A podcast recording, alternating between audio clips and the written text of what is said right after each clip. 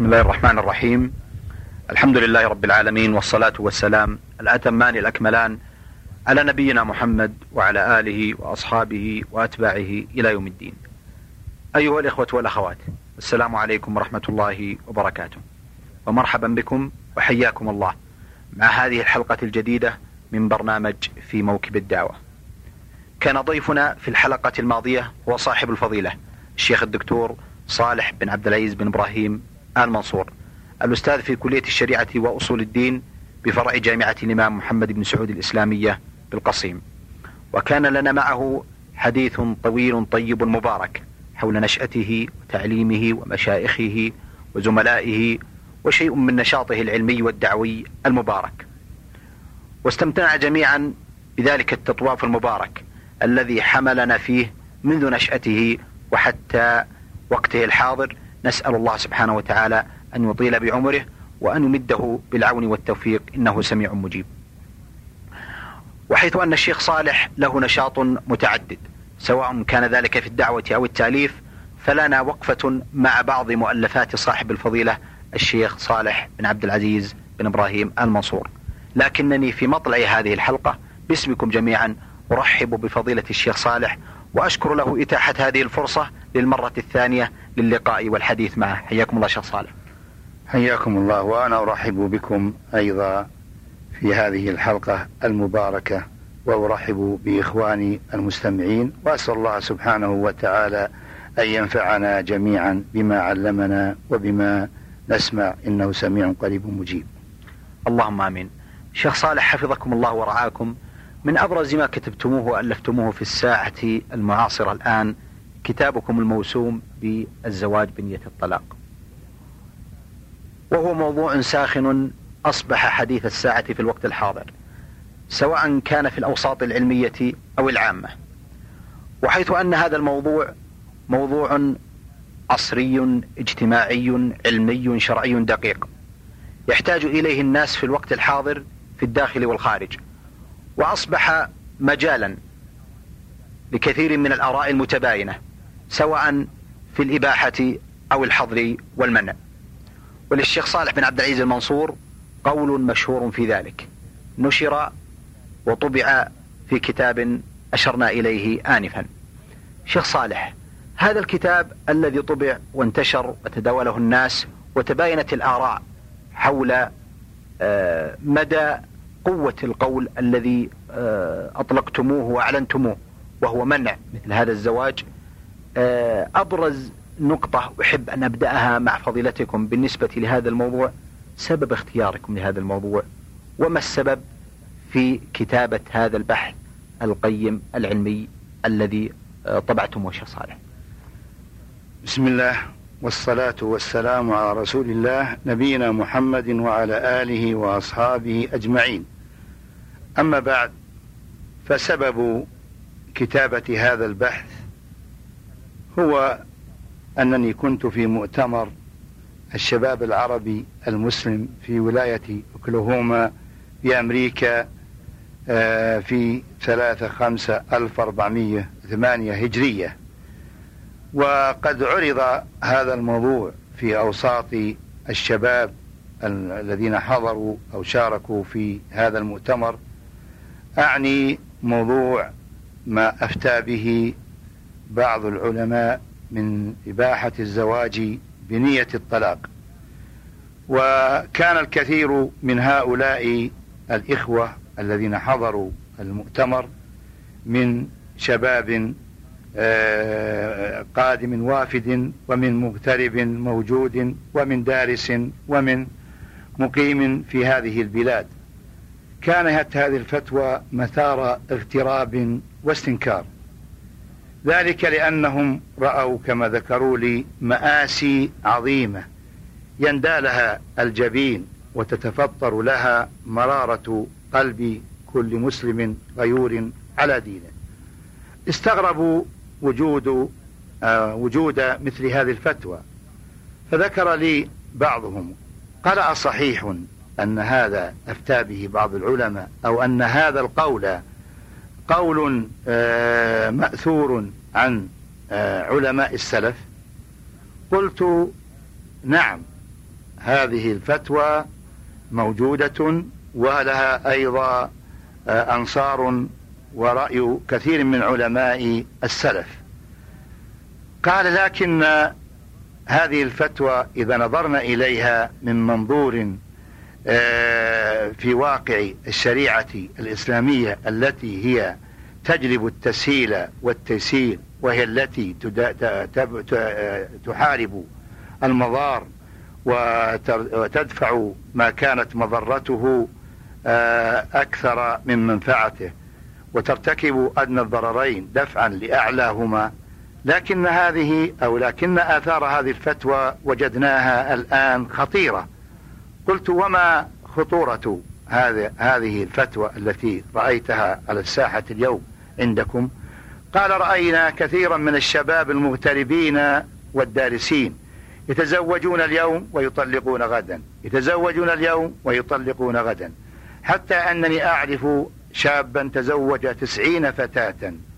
مسلمات ومغتربات ومسلمات أمريكيات أكثرهن أنجبن أولادا وأكثرهن ارتددن عن الإسلام وكان مصير أولادهن التشرد والضياع.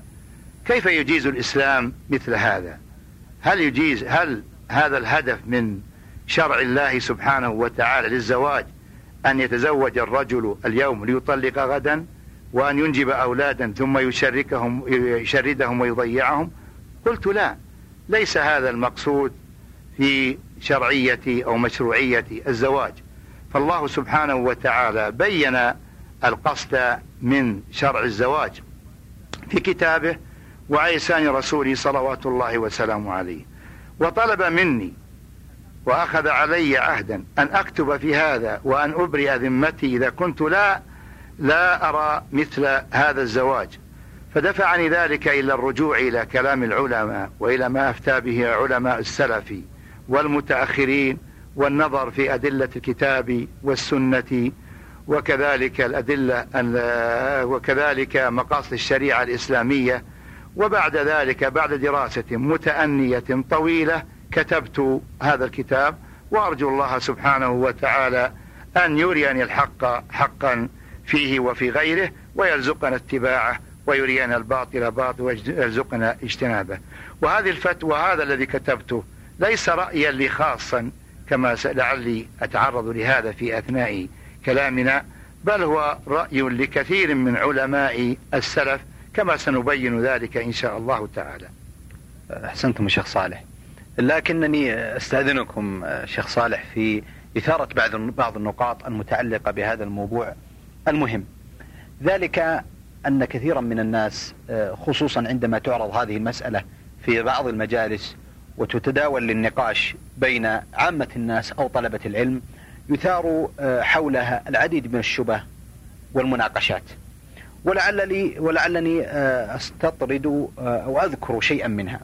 من أولاها آه، هذا الأمر الذي ذكرتموه من أن سبب التأليف هو ما سمعتموه ونقل إليكم من بعض الحوادث التي تنقل وكثرة الشباب وزواجهم آه، أعتقد أن مثل هذه الحوادث الفردية لا تحجر أمرا واسعا.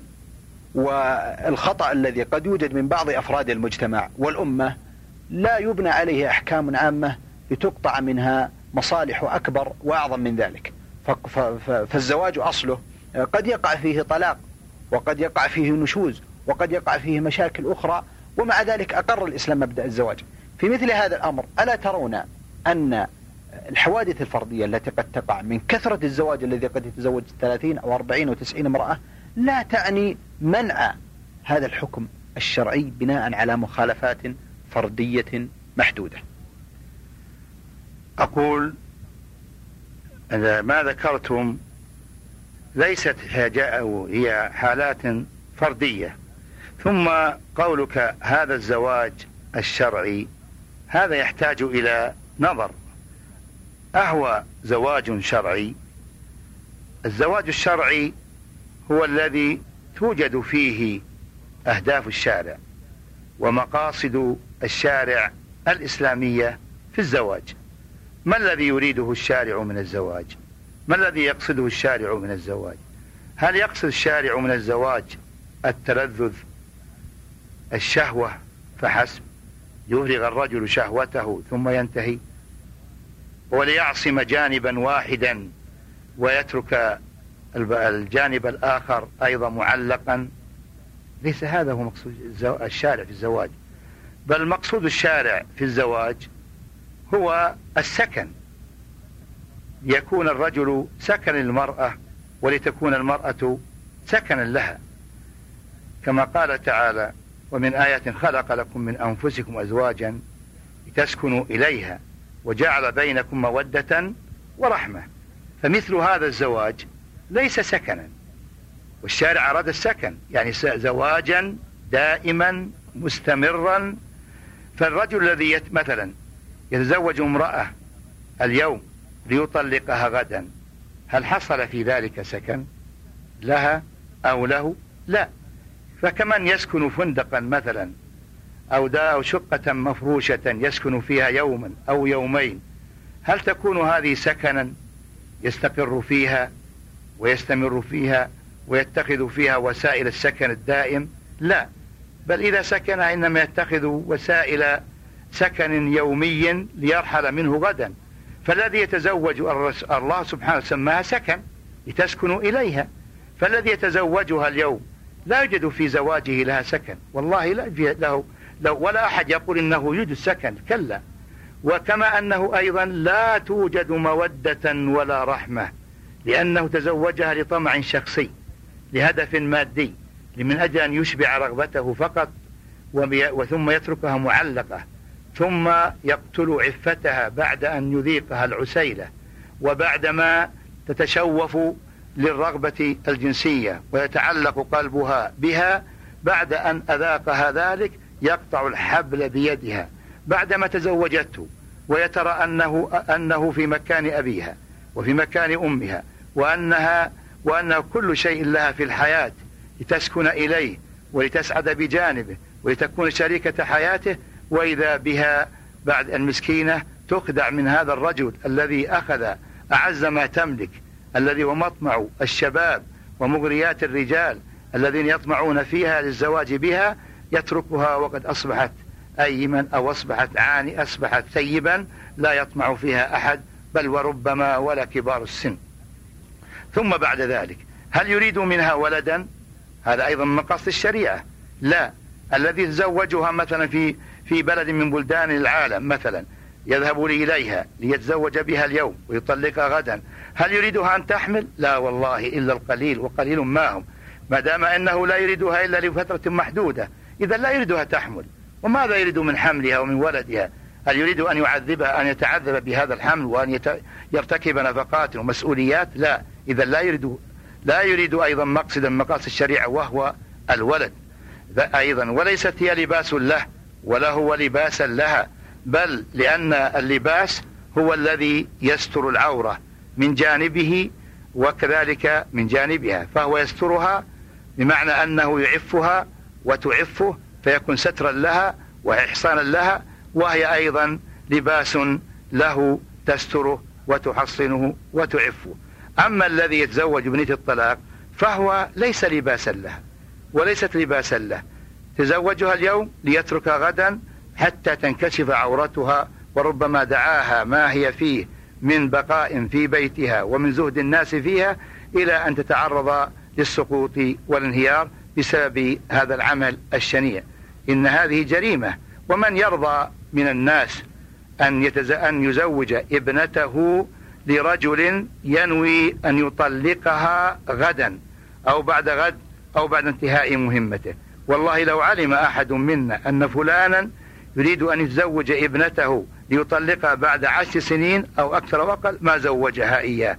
فكيف وهو يتزوجها ليطلقها بعد فترة وجيزة وقد شاهدنا وشاهد الكثير منا من يسافر إلى بلاد كذا وكذا ليتزوج الفتاة والفتاتين والثلاثة والأربعة في كل شهر وفي كل شهرين أو في كل يوم أو في كل يومين ثم بعد ذلك يتخبط بين بين هؤلاء الفتيات المسكينات العفيفات بالغش والخداع.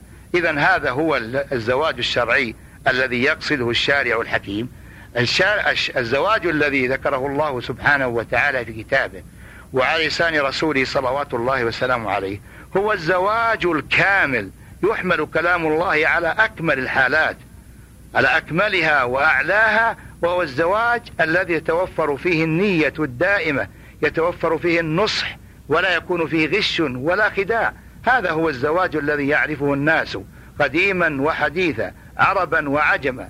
كل العالم لا يعرفون الزواج. إذا تزوج فلان فلانة لا يعرفون إلا أنه يريد أن يتزوجها دائما وأبدا.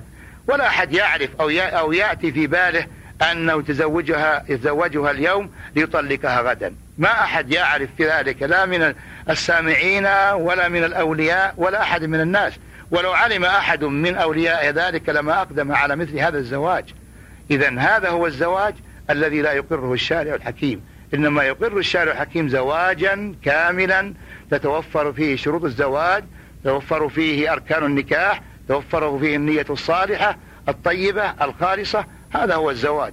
أما مثل هذا الزواج الذي يقال فيه إنه زواج آه، شرعي أين الزواج؟ أين شرعية هذا الزواج الذي ذكرتم؟ ليس هنا ليس فيه شرعية لهذا الزواج أبدا. في هذا الزواج. لأنه بني على الغش والخداع. والرسول صلى الله عليه وسلم قال الخديعة في النار. ويقول من غشنا فليس منا. فقد تبرأ منه الرسول صلوات الله وسلامه عليه. ويكفي في هذا أن أحدا من الناس لا يرضى أن تتزوج يزوج ابنته أو موليته رجلا ينوي لها هذه النية الخبيثة الماكرة الخادعة. نعم. لكن هناك من يقول إن الزواج بنية الطلاق لا يعد كونه نية والنية ترد على كثير من الأعمال فالزواج الأصلي أو الشرعي الذي تطلقون عليه آه، هو زواج بنية وبنيته أنه إذا رغب فإنه سوف يستمر وإن كره فسوف يفارق. فما الفرق بين ذلك الزواج وبين الزواج بنية الطلاق؟ فهذا الذي قد يتزوج بنية الطلاق قد يرغب في الاستمرار وقد يستمر. هذه نقطة. النقطة الأخرى يا شيخ صالح يقول البعض بأن كثيرا من الفقهاء لم يشترطوا الديمومة والاستمرار في عقد الزواج. ما تعليقكم شيخ صالح على هذه النقاط؟ آه تقول ما الفرق بين نية رجل تزوج امرأة من أجل الدوام والاستمرار؟ لأن الزواج مبني على النية.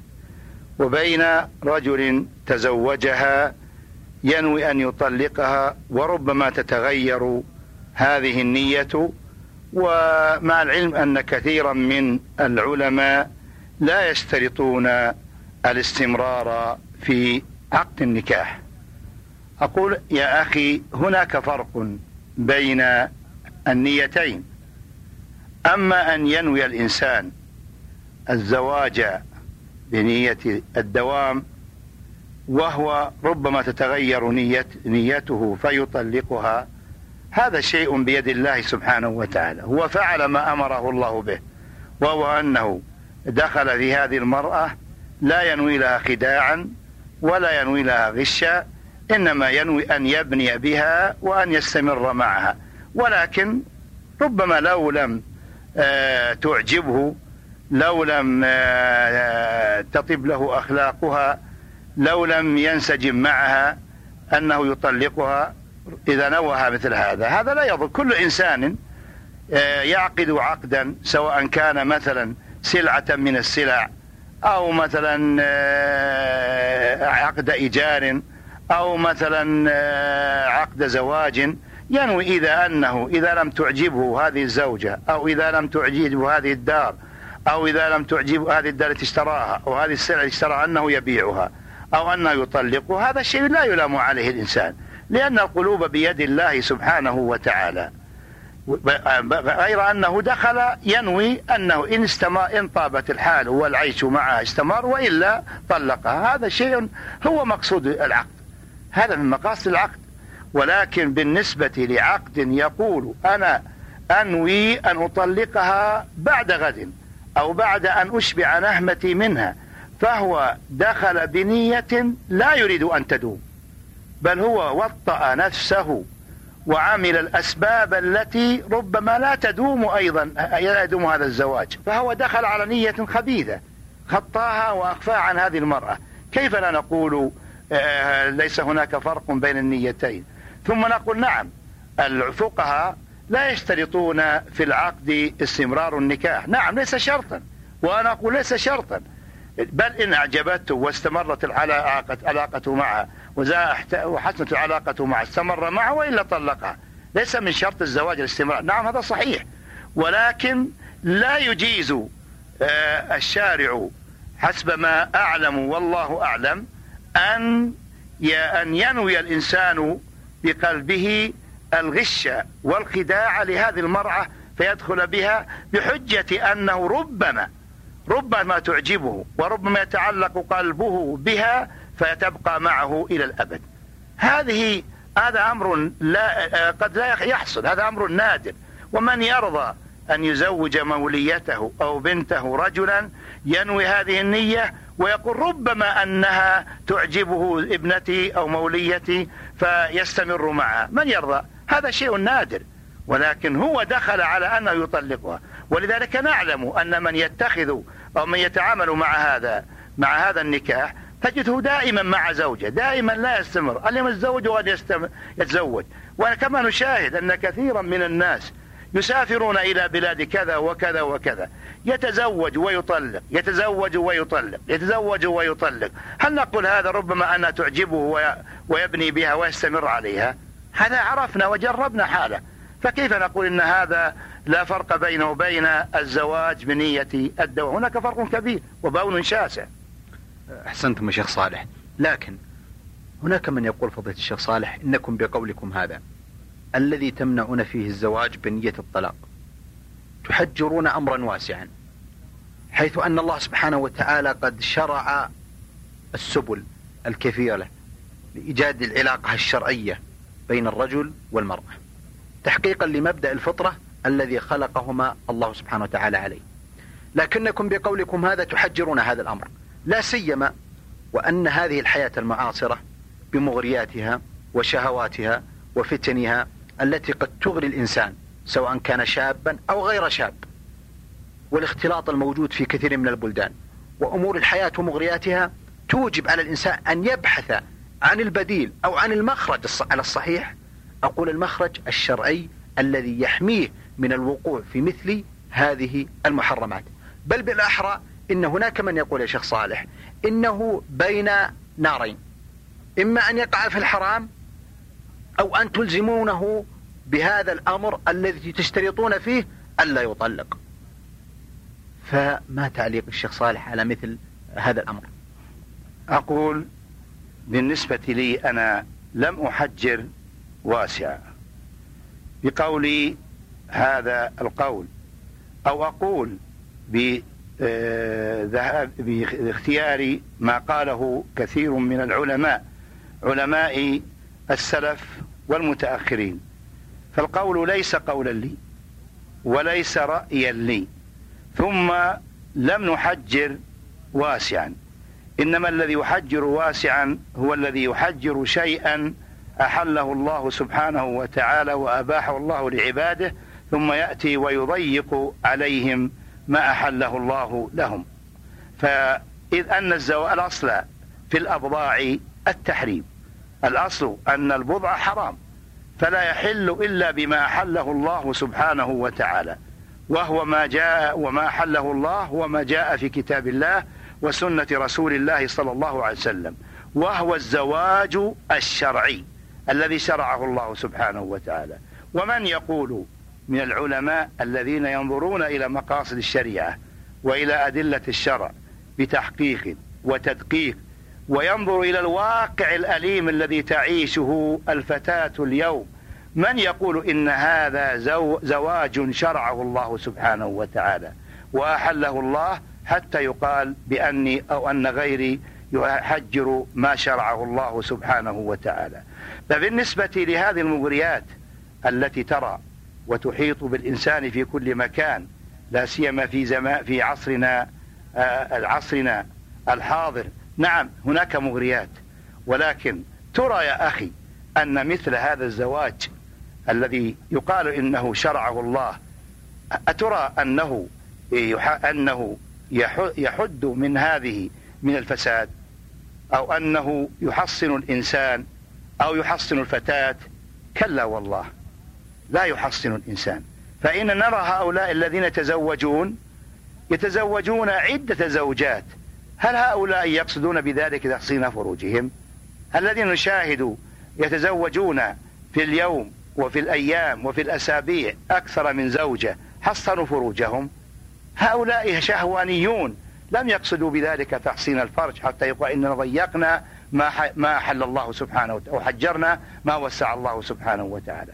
ثم ترى أن هؤلاء الذين آه، تزوجوا مثل هذه الفتيات أنهن آه، أن أنهن أصبحن محصنات من الفساد؟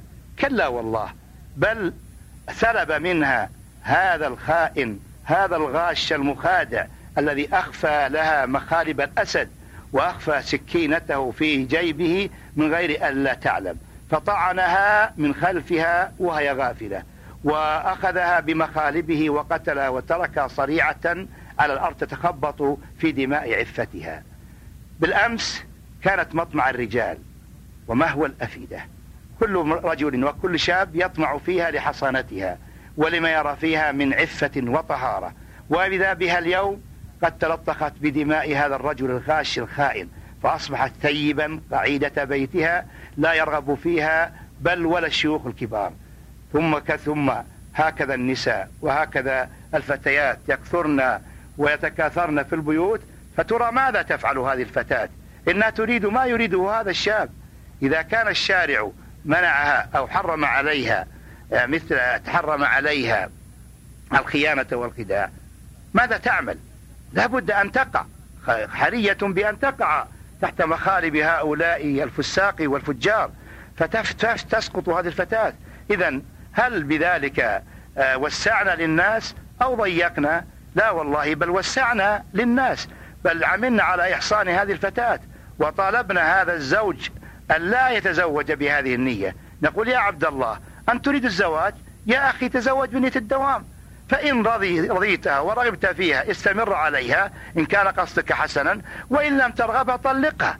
لا نمنعك من الطلاق ولكن أن تبيت هذه النية الخبيثة من أول لحظة من لحظات حياة هذه المسكينة. ثم تقول إن هذا الزواج وحل الزواج حله الله سبحانه وتعالى. بل أنت خنتها وخدعتها وتركتها عرضة للفساد وللسقوط والانهيار. ثم ربما حملت وربما ضاع ولدها. وتشرد وأصبح عالة على المجتمع وربما صار آه، من العصابات ومن مخربة بسبب آه، تعاملك وأنكرت هذا الولد بسبب تعاملك السيء. ثم أيضا هناك أسباب وهناك منافذ يا أخي منافذ كثيرة لحصانة هؤلاء الشباب. ليست هذه الحصانة هي يتزوج ويطلق. هناك أسباب وهي بينها الرسول صلوات الله وسلامه عليه بقوله يا معشر الشباب عليكم بالنكاح. عليكم بالزواج فإنه غض للبصر وأحسن الفرج. فإن لم يستطع فعليه بالصوم فإنه له وجاء. عليه أن يتزوج. فإذا لم يمكن من يقول صلى الله عليه وسلم من يا معشر الشباب يا معشر الشباب من استطاع منكم الزواج فليتزوج. فإنه أحسن للفرج وأغض للب... فإنه غض للبصر وأحسن للفرج. فمن لم يستطع فعليه بالصوم فإنه له وجاء. وصلى الله وسلم على نبينا محمد. اللهم صل على محمد. شكر الله لكم يا شيخ صالح. آه في ختام هذا اللقاء أيها الإخوة والأخوات أتوجه بالشكر الجزيل بعد شكر الله سبحانه وتعالى لصاحب الفضيلة الشيخ الدكتور صالح بن عبد العزيز بن إبراهيم آل منصور أستاذ آه بكلية الشريعة آه، وأصول الدين بجامعة الإمام محمد بن سعود الإسلامية بفرع القصيم. أكرر شكري وتقديري لفضيلته على إتاحة هذه الفرصة لهذا اللقاء الطيب المبارك الذي استعرضنا فيه آه، شيئا من حياته وسيرته وأعماله وإسهاماته الدعوية آه، والعلمية. آمل أن يكون لنا لقاءة قادمة بإذن الله معكم أيها الإخوة والأخوات. والسلام عليكم ورحمة الله وبركاته. في موكب الدعوة إعداد وتقديم محمد بن عبد الله المشوح.